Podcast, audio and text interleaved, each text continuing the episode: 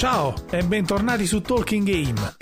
Dopo aver parlato di cavalieri, principesse e arti marziali, quest'oggi voglio parlarvi di Autorun per i nipponici, ma Autorun per no altri. Devo dire che in sala giochi non potevo mai fare a meno di farmi un giretto insieme alla biondina seduta sul sedile passeggero.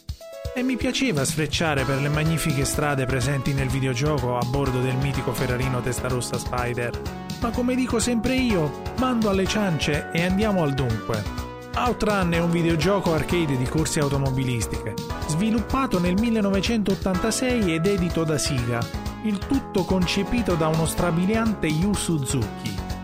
Una volta saliti a bordo notiamo subito qualcosa di familiare. Eh sì, l'animazione tridimensionale, realizzata con un'evoluzione del motore grafico di Space Harrier. Altro videogioco di cui poi parleremo in futuro. Questa evoluzione presente in Outrun colpì all'epoca per dettaglio e fluidità, di gran lunga superiori rispetto ai precedenti giochi del genere. Inutile a dire che è stato poi convertito per molte piattaforme di gioco, tra cui anche gli home computer e le varie console disponibili in quel periodo. A mio avviso, tra le migliori conversioni in termini di grafica e giocabilità rimangono quelle del Sega Mega Drive e del PC Engine. Il gioco nasce come simulatore di guida, con visuale in prospettiva alle spalle della vettura. A bordo di questo Ferrarino Testarossa Spider, tra parentesi, esemplare unico costruito apposta per l'avvocato Agnelli, eh. Il driver, affiancato da una biondina, deve spararsi al volante 5 livelli, completandoli in modalità time attack quindi finisce il tempo e rimani a piedi. Le gare si svolgono su strade urbane ed extraurbane, che variano da 3 a 6 corsie, attraverso luoghi molto romantici e suggestivi, con curvoni e saliscendi. Il traffico è abbastanza sostenuto e in strada troviamo varie vetture, auto sportive, utilitarie, camion ed altre ancora, che viaggiano nella nostra stessa direzione di marcia.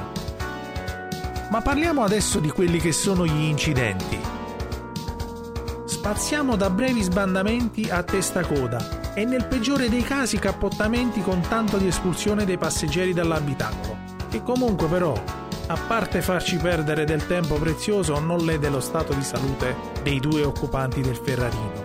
La partita si perde solo in caso di mancato raggiungimento del checkpoint in tempo e quindi a tempo scaduto. Al finire di ogni livello ci troveremo davanti a un bivio tra i due possibili scenari successivi. In tutto contiamo 15 scenari. Il primo livello è sempre uguale.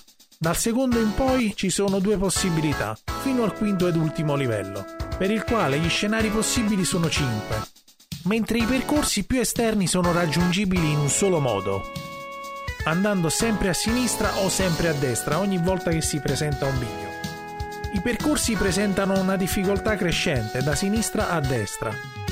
Una volta inseriti i gettoni e premuto start, si può anche selezionare il brano musicale che si desidera ascoltare durante la guida, tramite una schermata che ci porta all'interno della Ferrari a smanettare con l'autoradio. I brani sono Magical Sound Shower, Passing Breeze e Splash Wave.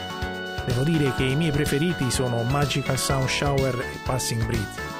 I suddetti brani sono stati realizzati dal maestro Hiroshi Miyauchi, autore anche di Last Wave che è il pezzo riprodotto sul tabellone dei punteggi a fine partita.